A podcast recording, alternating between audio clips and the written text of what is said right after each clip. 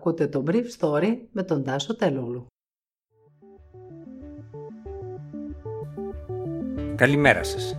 Σήμερα είναι 5η 8 Απριλίου 2021 και θέλω να μοιραστώ μαζί σας αυτά τα θέματα που μου έκαναν εντύπωση. Η χώρα του εμβολίου της Αστραζένα και Μεγάλη Βρετανία δεν θα το κάνει στους κάτω του 30 ετών. Μια σειρά από ευρωπαϊκές χώρες εξετάζουν το ενδεχόμενο να χορηγούν δεύτερη δόση του εμβολίου άλλης εταιρείας στους ανθρώπους από τις επίμαχες ηλικίες που έχουν κάνει την πρώτη δόση με AstraZeneca. Ο Πρωθυπουργός υπόσχεται υποχρεωτικότητα του εμβολιασμού για τους υγειονομικούς από το Σεπτέμβριο, ενώ πεθαίνει ανεμβολίαστο διευθυντής μονάδας του ΕΣΥ στη Θεσσαλονίκη.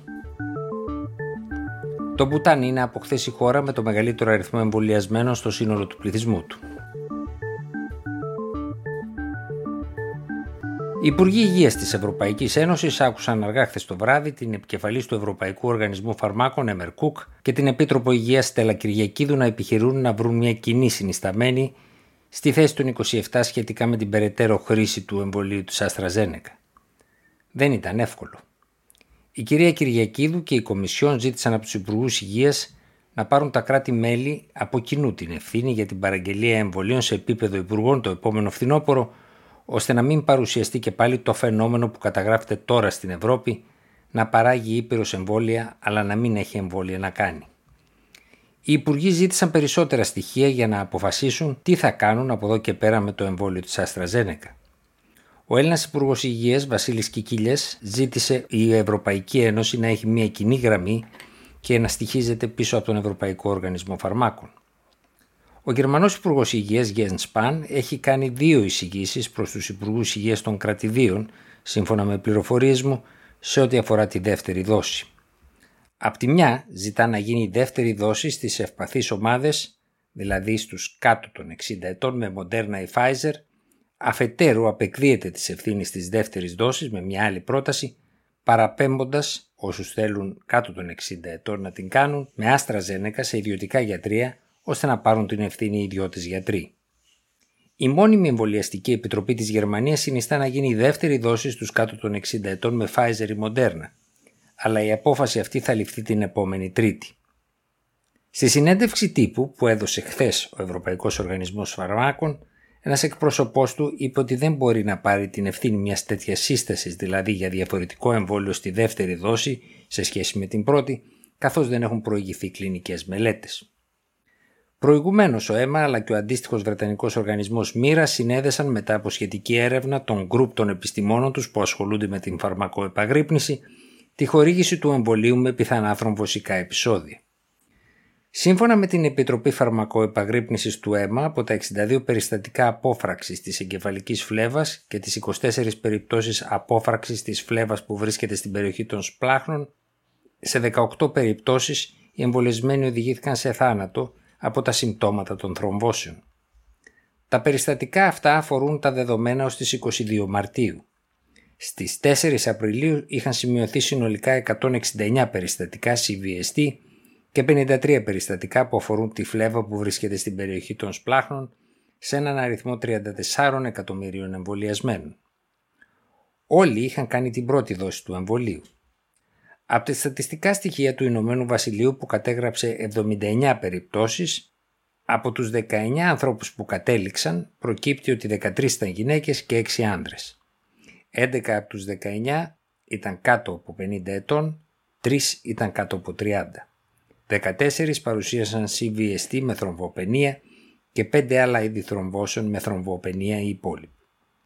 Οι πολίτες κάτω των 30 ετών συνιστάται πλέον στη Μεγάλη Βρετανία να μην εμβολιάζονται με το εμβόλιο της Άστρα Ζένεκα και αυτό αφορά περίπου 10 εκατομμύρια ανθρώπους που έχουν κάνει την πρώτη δόση.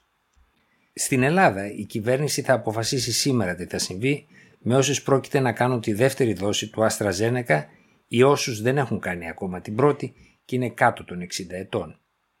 Η απόφαση δεν θα είναι εύκολη καθώς ο Ευρωπαϊκός Οργανισμός Φαρμάκων δεν αποφάσισε χθες επιπλέον περιορισμούς σε σχέση με τις πληθυσμιακές ομάδες σε αντίθεση με τη Μεγάλη Βρετανία.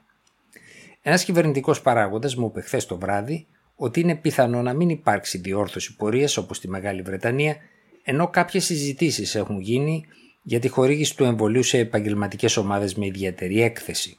όπως τους εργαζόμενους στις μεταφορές και τα ξενοδοχεία. Αυτή όμως η απόφαση θα πρέπει να υποστηρίζεται και από τα ευρήματα που αφορούν τις παρενέργειες. Σε ό,τι αφορά αυτές, οι Βρετανοί έχουν πει ότι μόνο για την πληθυσμιακή ομάδα 20 29 ετών τα ρίσκα από το εμβόλιο και μάλιστα για την πληθυσμιακή ομάδα αυτής της ηλικίας που προστατεύεται σχετικά καλύτερα ξεπερνούν τις ωφέλειες. Πάντως, χθες σε αρκετές περιοχές της Ελλάδας υπήρχε σε μέρος των εμβολιασμένων απροθυμία να κάνουν το συγκεκριμένο εμβόλιο, ειδικά μεταξύ των γυναικών.